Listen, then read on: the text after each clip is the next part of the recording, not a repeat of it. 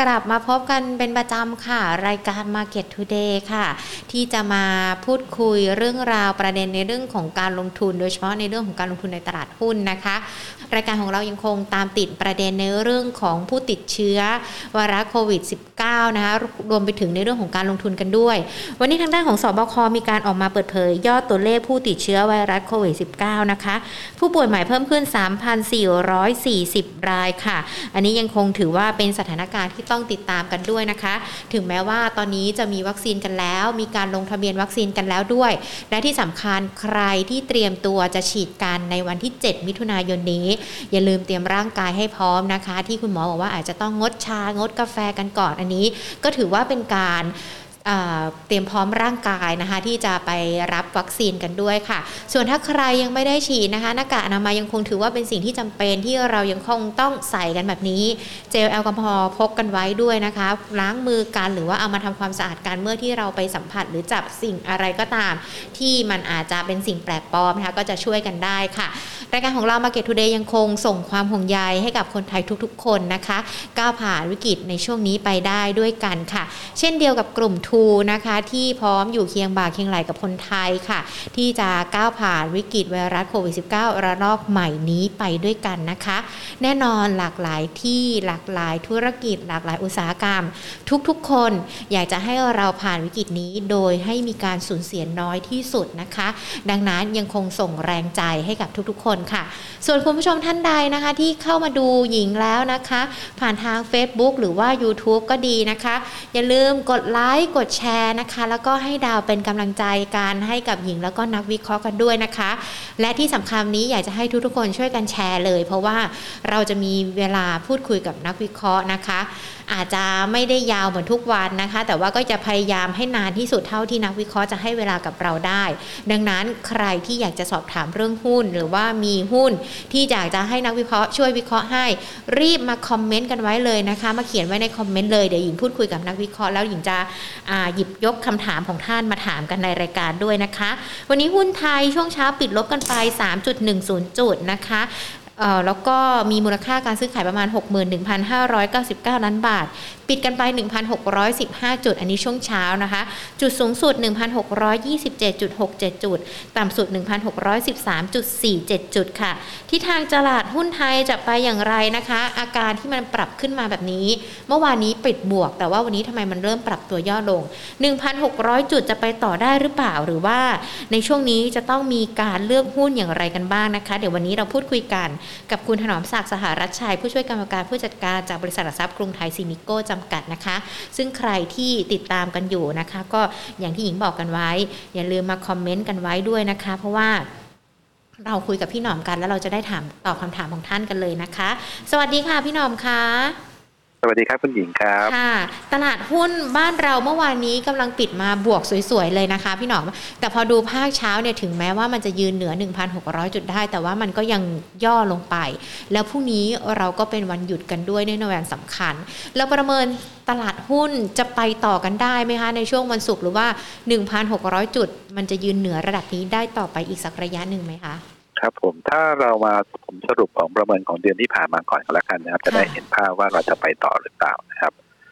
ในช่วงของเขาเรียกว่าเดือนที่ผ่านมาหุ้นไทยเนี่ยก็มีการปรับตัวสูงขึ้นประมาณเขาเรียกว่า 0.66เปอร์เซ็นต์นะครับปิดที่ 1,593 จุด คือเราแกว่งออกด้านข้าง เหตุผลหลักก็คือว่าเม็ดเงินที่เข้ามาซื้อหุ้นไทยในช่วงของเรียกเดือนพฤษภาที่ผ่านมาเนี่ยส่วนใหญ่เนี่ยฝรั่งชะลอการลงทุนเป็นการขายมากกว่าซื้อ เราพบว่าฝรั่งนะครับมีการขายสุทธิสูงถึง 3.31 หมื่นล้านบาท ซึ่งถือเป็นสถิติสูงสุดของปีนี้เลย ส่วนหนึ่งอาจจะเป็นผลจากตัวของ MSCI ที่มีการ rebalance ด้วยอันนี้ก็เลยทำให้อาจจะมีแรงขายปรับสูงขึ้น แต่ว่าก็ต้องบอกว่าเป็นเรคคอร์ดค่อนข้างจะสูงขนาดเดียวกันนะครับ คนที่ขายก็ต้องมีด้านซื้อนะครับ คนที่ซื้อสุทธิส่วนใหญ่ก็จะเป็นรีเทลคือนักลงทุนในประเทศ ก็อยากจะบอกว่าหุ้นไทยในช่วงของสองสาเดือนที่ผ่านมาเนี่ย ปรากฏว่าคนที่ช่วยหนุนตลาดกันจริงๆเนี่ยจะเป็นเขาเรียกว่านักลงทุนรายย่อยมากกว่าแทนที่จะเป็นนักลงทุนสถาบัน ที่ผมพูดอย่างนั้นเพราะว่าฝรั่งขาย แต่ว่ากองทุนเนี่ยเขาจะมีเดี๋ยวซื้อเดี๋ยวขายถูกไหมครับเหตุผลที่เขามีเดี๋ยวซื้อเดี๋ยวขายส่วนหนึ่งเนี่ยเพราะว่าถ้ามองในภาพปัจจัยแวดล้อมส่วนใหญ่เนี่ย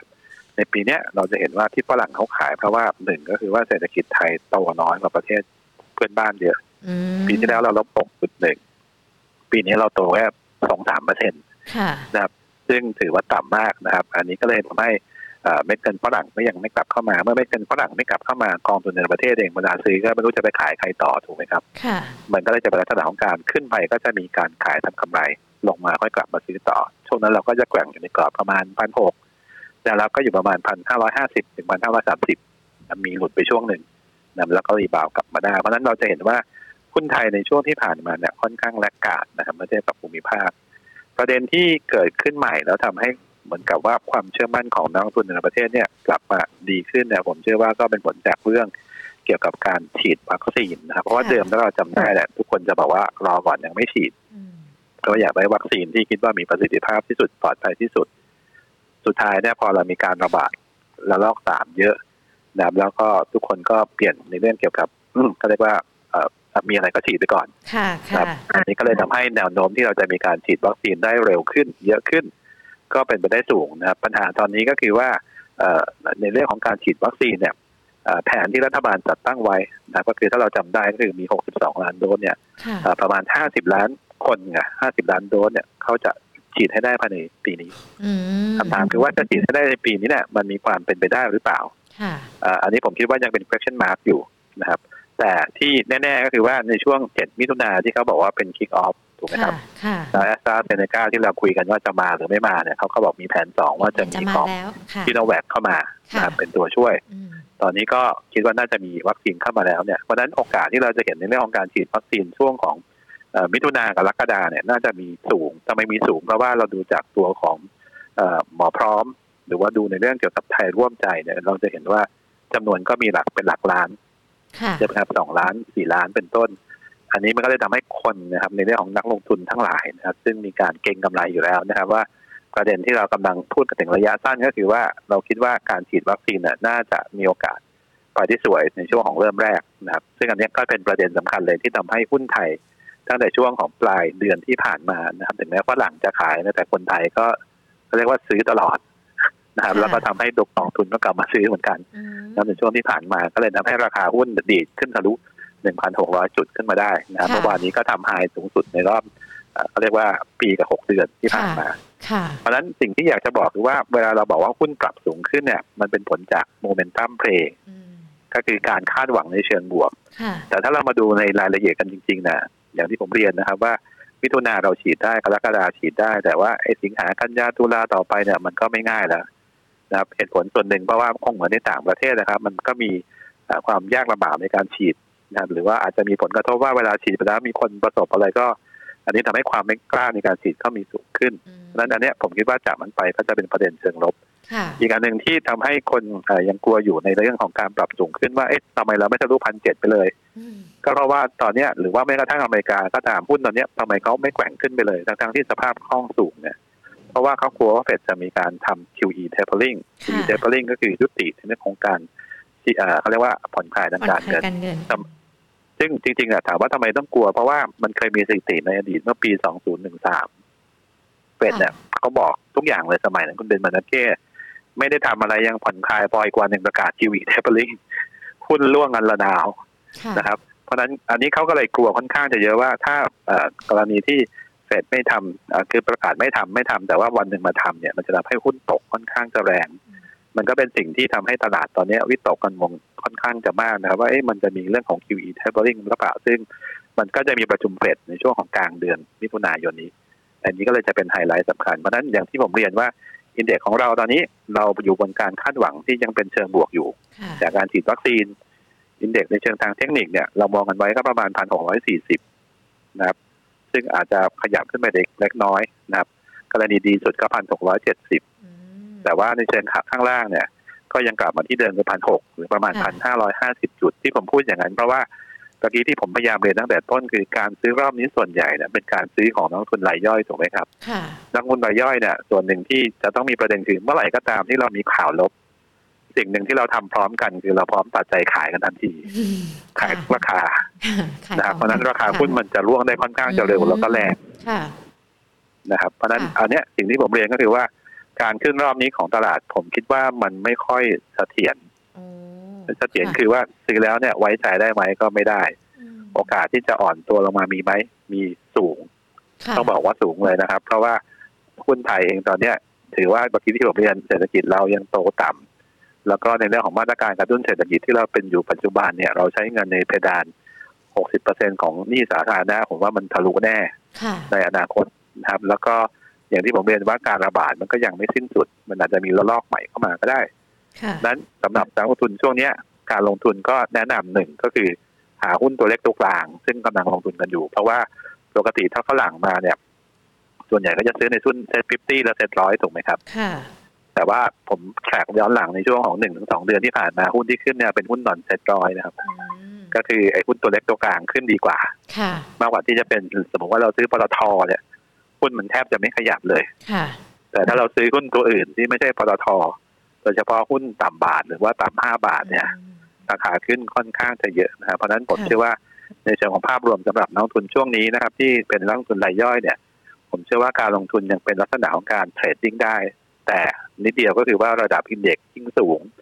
นะครับมาที่พันหกร้อยี่สิบพันหกร้อยห้าสิบเนี่ยผมคิดว่าจุดนั้นน่าจะเริ่มทยอยไขทำกำไรบ้าง เพราะว่าเวลาร่วงลงเนี่ย มันจะลงค่อนข้างจะเร็ว อันนี้แท็กจากในอดีตนะครับ เพราะว่าดูจากเบต้าเวลาขาขึ้นกับขาลงเนี่ย ขาลงมันสูงกว่าอืมแสดงว่าเวลาลงเนี่ยหุ้นมันจะลงได้ค่อนข้างจะเยอะครับค่ะ หาหุ้นตัวเล็กตัวกลางหรือว่าหุ้นต่ำบาทตอนนี้ยังพอมีใช่ไหมคะ พี่หนอมมีตัวไหนบ้างที่จะมาแนะนำกันบ้างไหมคะ จริงๆ หุ้นต่ำบาทเนี่ยค่อนข้างจะหายากนะครับ เพราะว่าหุ้นที่เป็นปัจจัยพื้นฐานดีเนี่ยค่ะเราจะเห็นว่าส่วนใหญ่จะเน้นหุ้นที่มีอีเวนต์เพย์เป็นหลักอืมอย่างค่ะที่ผ่านมาเราเห็นหุ้นแสนสิรินะครับ ขึ้นมาค่ะค่อนข้างจะเยอะ หรือแม้กระทั่งอิตาเลียนไทยนะครับที่ปรับตัวสูงขึ้น ซึ่งถ้าเราสังเกตนิดนึงในตัวของกลุ่มรับเหมาเนี่ยประเด็นข่าวเนี่ยแทบจะไม่ค่อยเป็นเชิงบวกแต่ราคาจะขึ้นตลอดมค่ะคือมันสวนทางกันนะครับค่ะสวนยังไง เพราะว่าถ้าเรามองเนี่ยต้นทุนเหล็กก็แพงขึ้นถูกไหมครับค่ะ แล้วก็คนงานเองก็ส่วนใหญ่ตอนนี้ก็จะติดโควิด กันเยอะอืมโอกาสที่มันจะมีดีเลย์ของงานเนี่ยมีสูงเพราะฉะนั้นผมยังคิดว่าที่เราซื้อกันเพราะว่าได้งานเนี่ย เราก็ต้องกลับไปดูบรรทัดสุดท้ายว่า bottom line เนี่ยได้งานแล้วขาดทุนหรือเปล่าอืมอืมค่ะอันนี้ก็จะต้องกลับไปดูว่าผลกำไรอาจจะไม่ดีอย่างที่คิดก็ได้เพราะฉะนั้นบางกลุ่มอุตสาหกรรมเนี่ย ผมคิดว่ายังยังต้องระวังนิดหนึ่งส่วนเมื่อกี้ที่ถามว่าหุ้นต่ำบาทค่ะมีอะไรน่าสนใจ ส่วนใหญ่ที่ผม มองมาในวันนี้ก็ไม่มีนะครับค่ะแต่ว่าถ้าวันเนี้ยเท่าที่ผมเห็นแล้วขยับมาเยอะจะเป็นซูเปอร์ค่ะราคาขึ้นค่อนข้างแรงเพราะว่าช่วงเช้ายังไม่ขยับเลย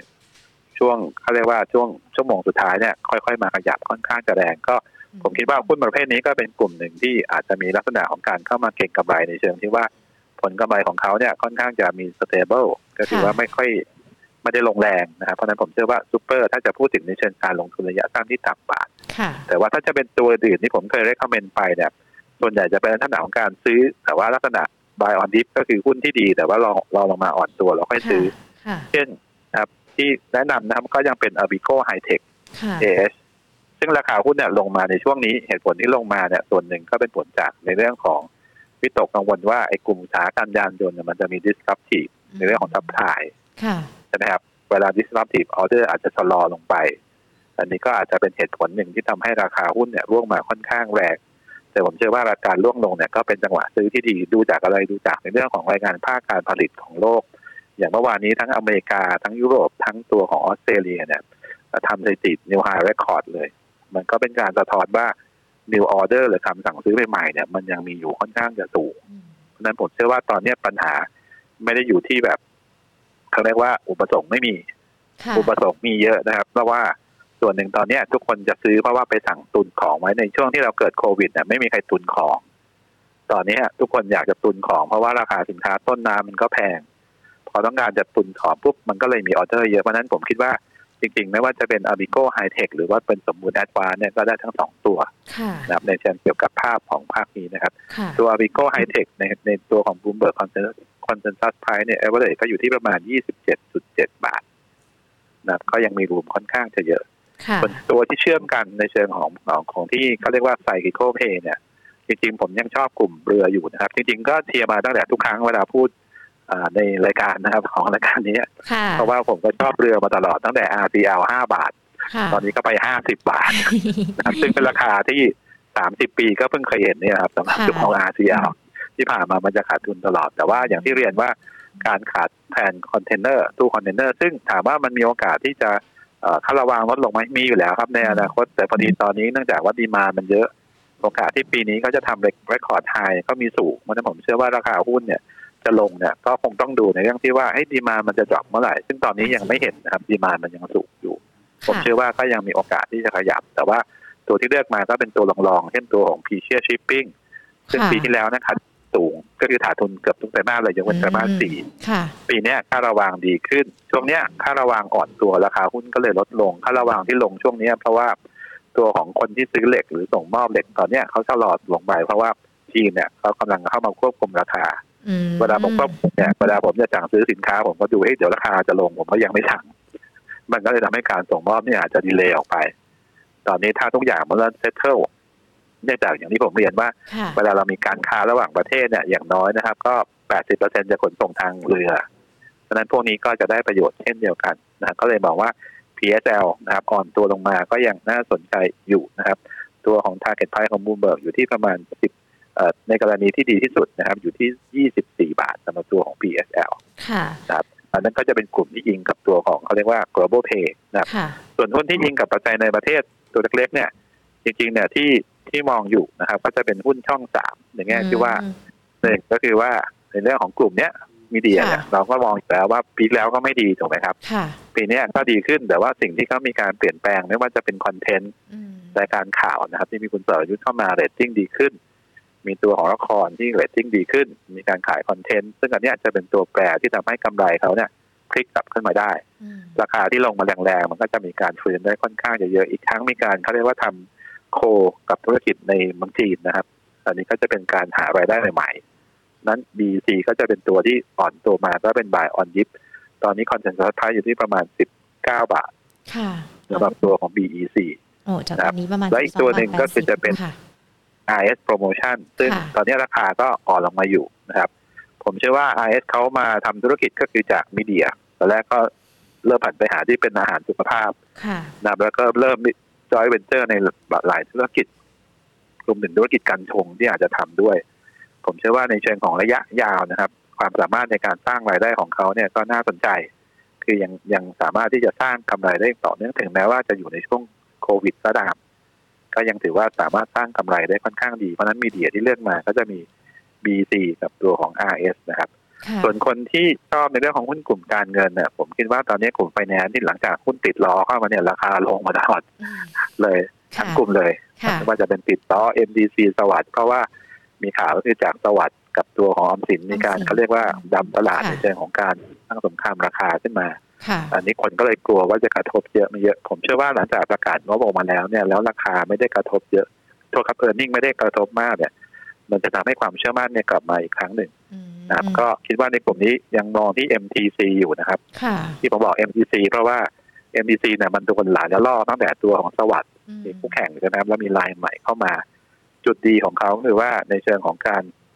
เขาเรียกว่าธุรกิจเนี่ยในเชิง market share โอเคอะส่วนแบ่งตลาดปีนี้อาจจะลดลงแต่ผมเชื่อว่าความเสี่ยงของเขาในธุรกิจมันมีต่ำเมื่อเทียบกับตัวธุรกิจอื่น แล้วก็ก็บางอย่าง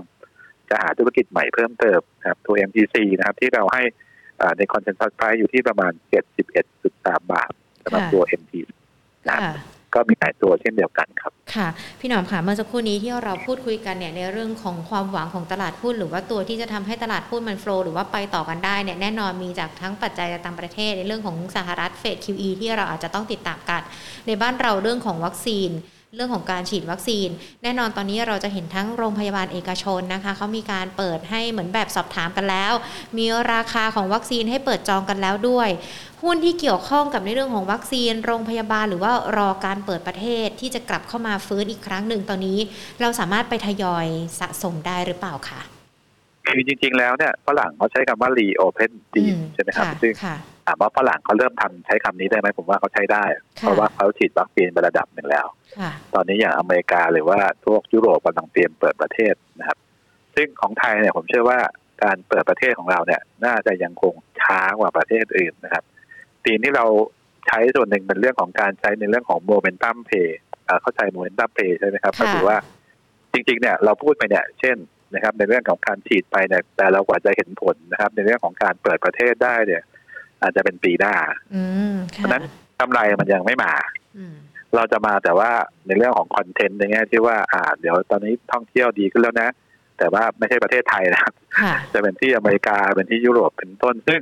อันเนี้ยถ้าถามในเชิงของภาพรีโอเพนตีนเนี่ยผมก็อยากเน้นให้ลงทุนในบริษัทที่เขาเรียกว่ามีธุรกิจในต่างประเทศมากกว่าอืมเช่น Mint Miner International ค่ะใช่ไหมครับ ซึ่งก็มีส่วนแบ่งในเรื่องของโรงแรมในยุโรปเพิ่มขึ้นเนี่ยไอ้พวกเนี้ยน่าจะได้ประโยชน์สูงกว่า ขณะที่ไทยเองเนี่ยเนื่องจากว่าเราประเมินว่าการเปิดประเทศเนี่ย ผมคิดว่านะครับ ปีนี้อาจจะยังไม่ได้เปิดอืมถึงเปิดแล้วเนี่ยก็อาจจะยังไม่มีคนเข้ามาอืมจริงๆเนี่ยช่วงไฮซีซั่นเราจะอยู่ไตรมาสสี่ค่ะที่ตอนนี้เราพยายามจะเปิดคือพยายามจะเปิดให้ได้ไตรมาสที่สี่ใช่ไหมครับเพราะฉะนั้นค่ะถ้ามันเกินไตรมาสที่สี่ไปแล้วเนี่ย ก็เรียกว่าช่วงพีคมันผ่านไปแล้วเนี่ยโอกาสที่จะมีลูกค้าอะไรเข้ามาก็มีค่อนข้างจะน้อยอืมแต่ผมเชื่อว่าอย่างที่ตัวของแบงค์ชาติเขาพูดถึงนะครับว่า ระดับที่จะกลับมาฟื้นได้จริง ๆ เนี่ย หลังจากฉีดวัคซีนแล้วอะไรแล้ว น่าจะเป็น ผมว่าปีหน้ามากกว่าอืมไม่ใช่ปีนะครับเพราะฉะนั้นในเรื่องของเรื่องของ reopen theme ส่วนใหญ่เนี่ย ผมอยากจะเรียนว่าเอ่อที่ช่วยได้ระดับหนึ่งก็คือความเชื่อมั่นกับตัวของเขาเรียกว่าแนวโน้มที่มันจะไปในทางที่ดีขึ้นค่ะส่วนในเรื่องของกลุ่มที่ได้ผลจริงๆเมื่อกี้อย่างที่คุณหญิงพูดถึงโรงพยาบาลเนี่ยอ่าเขาได้ค่ะแต่ว่าเขาได้เยอะไหมก็คืออาจจะได้ในแง่ที่ว่ามีการใช้ค่าบริการอืม คือไอฉีดเนี่ยผมว่าไม่เยอะนะ แต่ว่ามันจะมีบริการเพิ่ม เช่น บางบริบางโรงพยาบาลก็จะบอกว่า ฉีดแล้วผลจะเป็นยังไงมีอะไรเพิ่มเติมเหมือนกับทุกคนจะซื้อเพิ่มเติมถูกไหมฮะค่ะ อันเนี้ยก็จะเป็นตัวช่วยซึ่งส่วนใหญ่เนี่ยก็ถามว่าโรงพยาบาลอะไรก็จะเป็น BCS ค่ะ CSG อืมนะครับหรือ IMH อะไรพวกเนี้ยอืมซึ่งทุกตัวจะเป็นตัวธนาคารตัวครับโรงพยาบาลขนาดเล็กขนาดกลางค่ะขณะที่บำรุงราษฎร์หรือ BDMS เนี่ย ซึ่งส่วนใหญ่เขาเน้นลูกค้าต่างชาติถูกไหมครับ แล้วยังค่ะไม่มาเนี่ยอืมผมเชื่อว่าในเชิงของราคาเนี่ย มันเหมือน AOT ขึ้นไปรอค่ะแต่ว่าในเชิงของกำไรเนี่ย ผมคิดว่าคงต้องรอถึงปีหน้าอืมตอนนี้มันก็อยู่ที่ว่านักลงทุนที่ลงทุนนะครับ ถ้าเราเป็นเหมือนกองทุน กองทุนเขาถือถือยาวได้ถูกใช่ไหมครับ ก็ถือถือ12เดือนได้เขาก็สามารถที่จะซื้อได้ แต่ถ้าเราเนี่ยมีเงินอยู่ก้อนเดียวเนี่ย ผมเชื่อว่าการซื้อหุ้นกลุ่มพวกเนี้ยคงต้องซื้อเป็นแบบรอบๆมากกว่าค่ะ รอบๆคือซื้อไปก่อนแล้วพอเวลาประกาศงบมาเนี่ย ก็ควรจะต้องขายก่อนงบประกาศเพราะผมเชื่อว่างบไม่น่าจะดีเท่าไหร่อืมนะครับในช่วงกับเขาเรียกว่าในเชิงของเอาลุกที่จะเกิดขึ้น ตอนนี้กลุ่มที่ที่น่าจะงบออกมาดี ผมว่าน่าจะเป็นลิงก์พวกเกี่ยวกับพลังงานมากกว่าหรือเกี่ยวกับคอมมอดิตี้มากกว่าค่ะราคาสินค้าโภคภัณฑ์นะครับ ไม่ว่าจะเป็นพวกของน้ำมันดิบเอ่อมีน้ำนิดนึงนะครับ ในเรื่องของราคาน้ำมันดิบเนี่ยมันมีฟันเมนเจอร์เซอร์เวยของ Bank of America เนี่ยที่ทำล่าสุดเนี่ย ปรากฏว่าตอนนี้สินทรัพย์ที่เขามองว่าน่าจะให้ผลตอบแทนดีนะครับ ดีที่สุดอันดับหนึ่งจะเป็นตลาดหุ้นอเมริกาค่ะอันที่สองเนี่ยจะเป็นตัวของราคาน้ำมันครับค่ะอ๋อเพราะฉะนั้นคนเชื่อว่าก็คือเพราะฉะนั้นเวลาเราบอกว่าน้ำมันปุ๊บเราก็ต้องหาหุ้นที่เชื่อมโยงเกี่ยกับวข้องน้ำมันค่ะซึ่งตัวที่เกี่ยวข้องจริงๆเวลาเราพูดถึงเราจะพูดถึงปตทสพค่ะซึ่งตอนเนี้ยถ้าเรามองเชิงของราคาน้ำมันเนี่ย เยอ r ูเดียมัน61เหรียญของดูไบก็สูงมาที่ประมาณการแล้วค่ะมันก็มีโอกาสที่จะเกิด upward revision เกิดขึ้น เพราะฉะนั้นผมคิดว่าสพเนี่ยก็ยังเป็นกลุ่มที่น่าสนใจเพราะว่าราคาขึ้นช้าอืมครับแล้วถ้าสพขึ้นเนี่ยปตทก็ต้องขึ้นด้วยค่ะนะครับเพราะว่าแม่กับลูกเนี่ยก็จะไปในทางเดียวรอกันไปด้วยกันครับอีกอันหนึ่งก็จะเป็นตัวของตัวของท็อปค่ะครับเพราะว่าค่าการกันเนี่ยปีที่แล้วเราจะเห็นว่าเครื่องบินเราบินไม่ได้เลย ค่ะ ตัวที่เป็นค่าการกันของน้ำมันเจ็ตนี่แทบจะไม่มีใครเอาเลย ต่ำมาก ตอนนี้ค่ะก็เริ่มค่อยๆกลับขึ้นมาอย่างต่อเนื่องอันนี้ก็จะเป็นตัวช่วยในหุ้นของลงกลันนะครับ ที่จะปรับตัวดีขึ้นเพราะฉะนั้นผมเลยมองว่า ถ้าอินเด็กซ์เราจะขึ้นทะลุพันหกร้อยกว่าแล้วยั่งยืนเนี่ยผมเชื่อว่าหุ้นที่อิงกับน้ำมันเนี่ยน่าจะเป็นตัวช่วยมากกว่าอืมในเชิงของการเข้ามาซื้อนะครับค่ะอันนี้ก็จะเป็นตัวผลักดันในเชิงของราคาหุ้นที่ขยับสูงขึ้นนะครับแต่อันนี้คือหุ้นตัวใหญ่ค่ะเหมาะสำหรับคนที่เป็นเขาเรียกว่ามีเงินเยอะๆ แล้วก็เป็นลักษณะของการกองทุนแล้วก็ถือยาวๆมากกว่าค่ ค่ะ คือตอนนี้นอกจากที่เราจะดูในเรื่องของภาพรวมตลาดแล้วนะคะ ก่อนที่จะเลือกลงทุนก็ต้องดูตัวหุ้นด้วยว่าจะเลือกอย่างไรกันบ้าง หรือว่าสำรวจตัวเองด้วยว่าจะเล่นตัวเล็กมีกำลังไหมเล่นตัวใหญ่มีกำลังไหมแต่ว่าไม่ใช่ว่าเราไม่สามารถเล่นได้นะคะแต่ว่าอาจจะต้องเลือกถูกตัวถูกจังหวะกันด้วยสักนิดนึงนะคะ พี่น้องคะขออนุญาตหยิบยกคำถามจากคุณผู้ชมใน YouTube กับใน Facebook Live มาสอบถามกันด้วยนะคะเมื่อสักครู่นี้แนะนำตัว BEC มาแต่ว่าแนวรับแนวต้านนี่ประเมินยังไงคะ ตัว BEC นะครับ ถ้าพูดถึงตอนเนี้ยราคาเป็นขาขึ้นตลอดเลยค่ะคือตอนเนี้ยแต่ก่อนเนี่ยเขาจะมีเขาเรียกว่าราคาพ้นเปี้ยนอยู่แถวประมาณ 10 บาทต้นๆแถวๆนั้นตลอดใช่ไหมครับ ตอนเนี้ยเริ่มเบรกขึ้นมาแล้ว สัญญาณถ้ามองในเชิงของ weekly เนี่ยผมคิดว่ามันจะเป็นลักษณะขึ้นสลับย่อ คือมีทำนิวไฮตลอดค่ะแนวรับตอนนี้นะครับ ผมก็คิดว่าเนื่องจากว่าเขาทำจุดต่ำจุดที่ยกขึ้น โลของเมื่อวานนี้ก็ 12 บาท 20 เพราะฉะนั้นผมเชื่อว่าถ้าจะซื้อนะครับแนวรับเนี่ยก็อยู่ที่ประมาณระดับ 12 บาท บวกลบเล็กน้อยค่ะสำหรับตัวของ BEC ครับค่ะ BTS แนวโน้มเป็นยังไงคะ ถ้าไม่ได้ต่อสัมปทานค่ะ คือตอนนี้ BTS น่าจะมีปัญหากับในเรื่องของกทม แล้วก็น่าจะเกี่ยวข้องกับในเรื่องรถไฟฟ้าสายสีเขียวด้วยนะคะ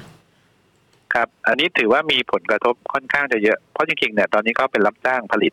ค่ะเขาเรียกว่ารับจ้างอยู่ถูกไหมครับ ค่ะ แต่ผมเชื่อว่าโอกาสน้อยนะครับ ที่ ไม่สามารถจะต่อไม่ได้อืมคงจะต้องมีการเจรจาแต่ว่ากรณีที่ไม่ได้เนี่ยราคาหุ้นเนี่ย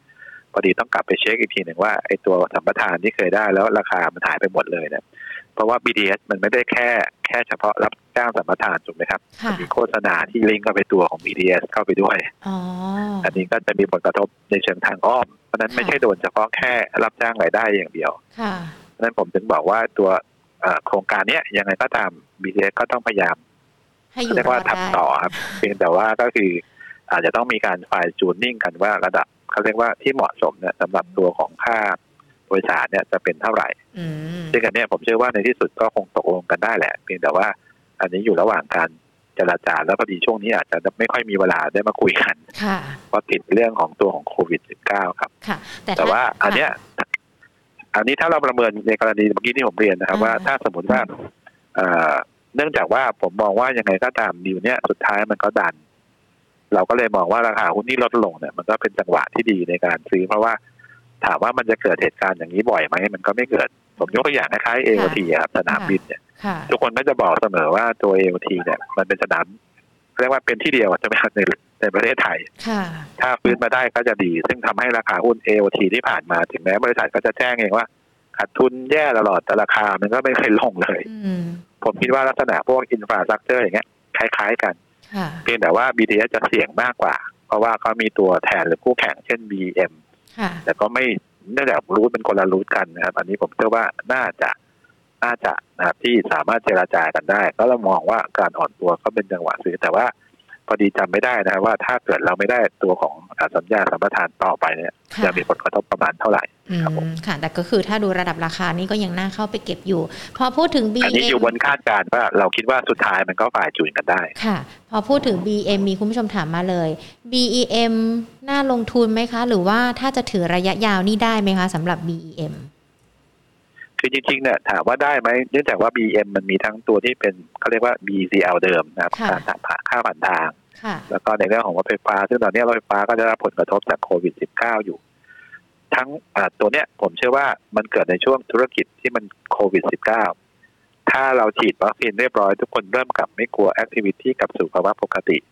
ผมเชื่อว่าราคาหุ้นพวกเนี้ยจะขึ้นได้ค่อนข้างจะเยอะค่ะแต่ว่าอย่างที่ผมเรียนว่าทุกคนตอนนี้กลัวนะครับ แล้วก็ทุกคนเขาเรียกว่า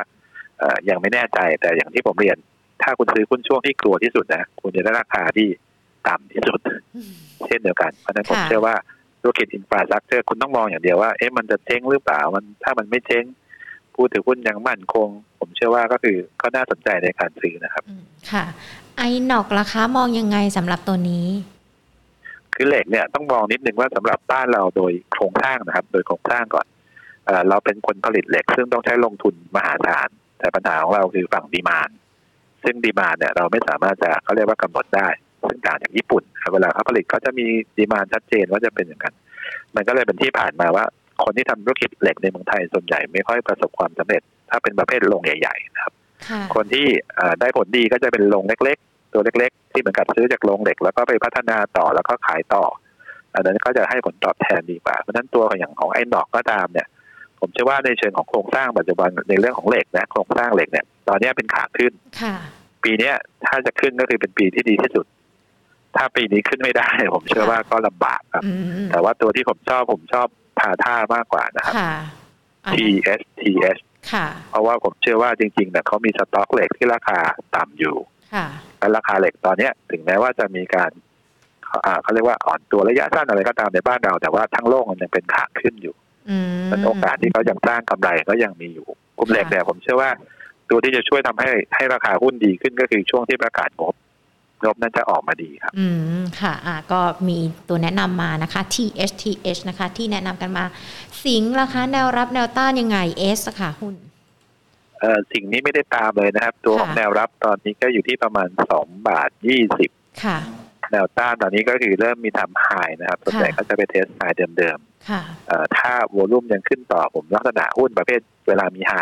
ที่เป็นจุดสูงสุดอะผมจะใช้วิธี let profit run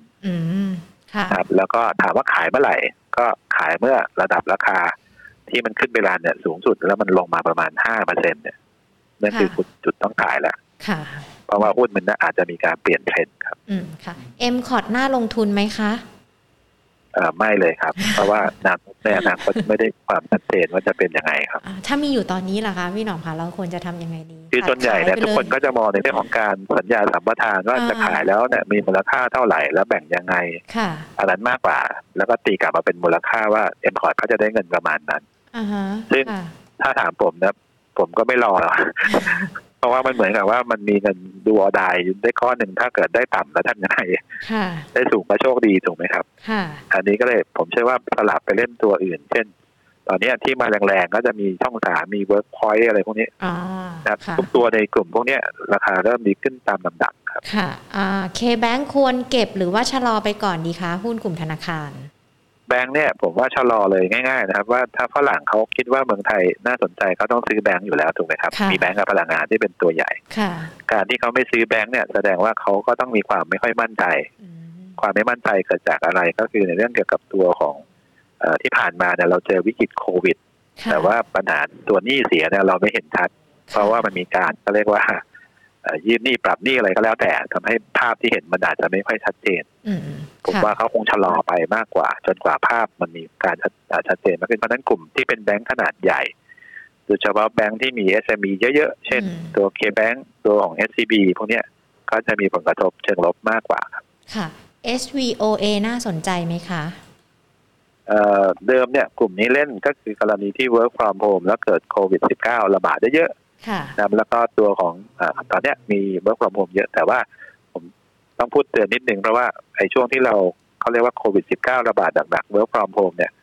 มันผ่านอาจจะจุดพีคมาแล้วค่ะตอนนี้ออเดอร์ที่ได้อาจจะลดลงเมื่อเทียบกับช่วงที่ผ่านมาค่ะนะครับก็คิดว่ากำไรก็ยังดีอยู่แต่ว่ามันอาจจะไม่ยั่งยืนเหมือนกับปีที่แล้วแล้วครับ อื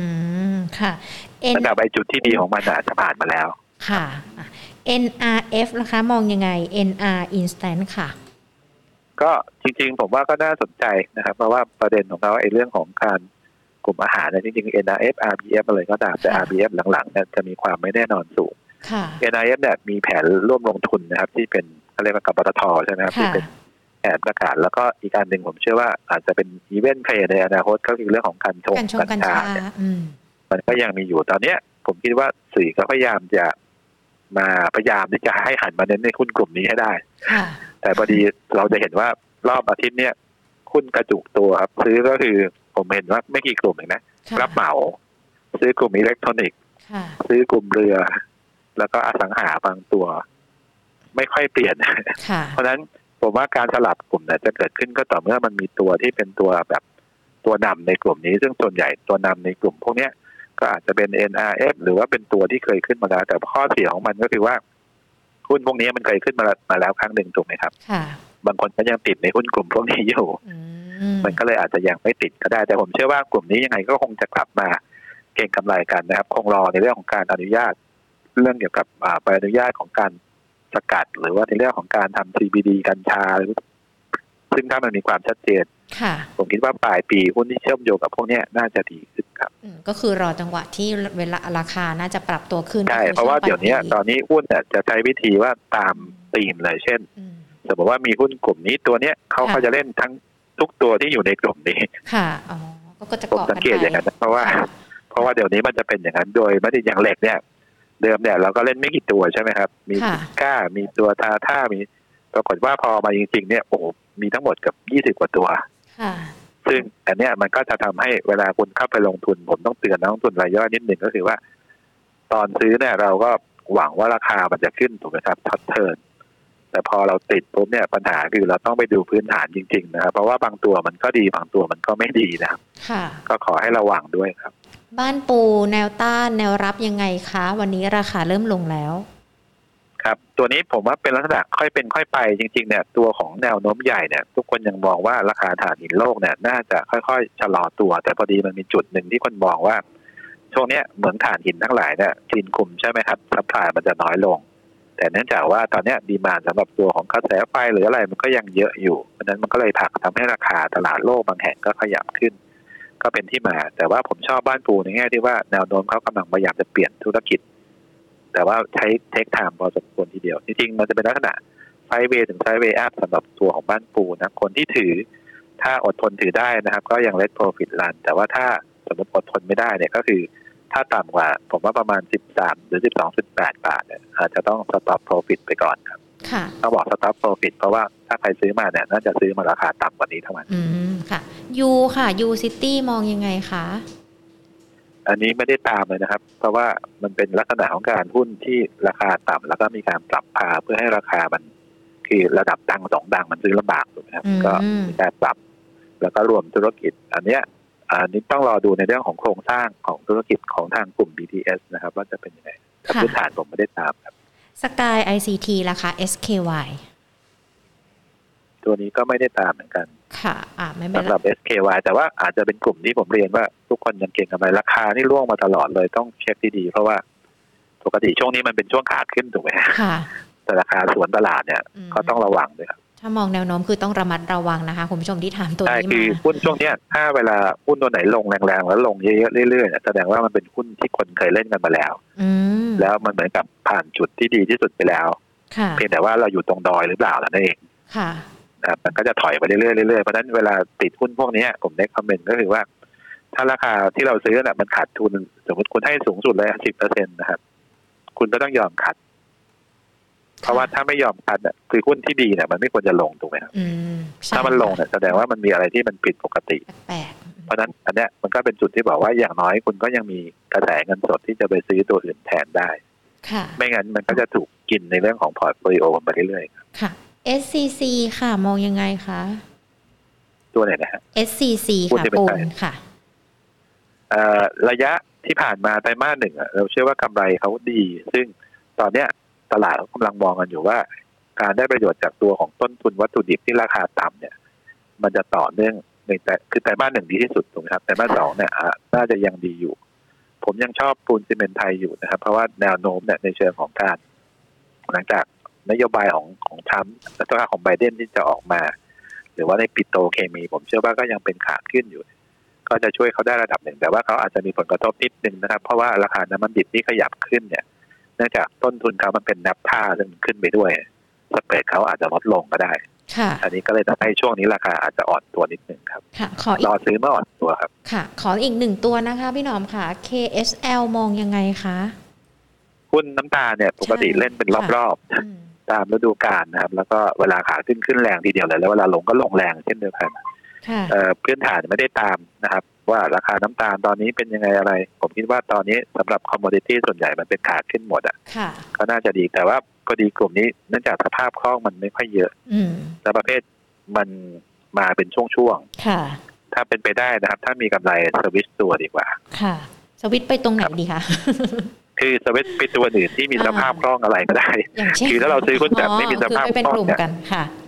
มันอืมมันไม่ใช่ซื้อ ขายเราจะขายได้ตามราคาเรื่อยๆมันบางทีอืมบางทีก็ขายไม่ได้เลยเพราะไม่มีสภาพคล่องจะให้ขายเลยค่ะ ผมว่าอย่างเงี้ยเล่นลำบากอะครับอืมถ้าเป็นตัวที่เกี่ยวข้องกับอุตสาหกรรมเดียวกันนี่มันพอจะมีไหมคะก็ไม่ค่อยสนใจไม่ว่าจะเป็นเปลี่ยนกลุ่ม BRR ไปเลยหรือว่าเนอะตัวอืม B ผมพอดีไอ้กลุ่มน้ำตาลเนี่ยจะเป็นช่วงแล้วก็กำหนดราคาอืมที่ผ่านมาเนี่ย มัน ถามผมเนี่ยมันก็ดีขึ้นเป็นช่วงๆเพราะว่าเวลาค่ะราคาน้ำมันดีซอฟต์คอมม o ดิตี้ดีราคาน้ำตาลดีค่ะมันก็จะขึ้นมาระดับหนึ่ง แต่เวลา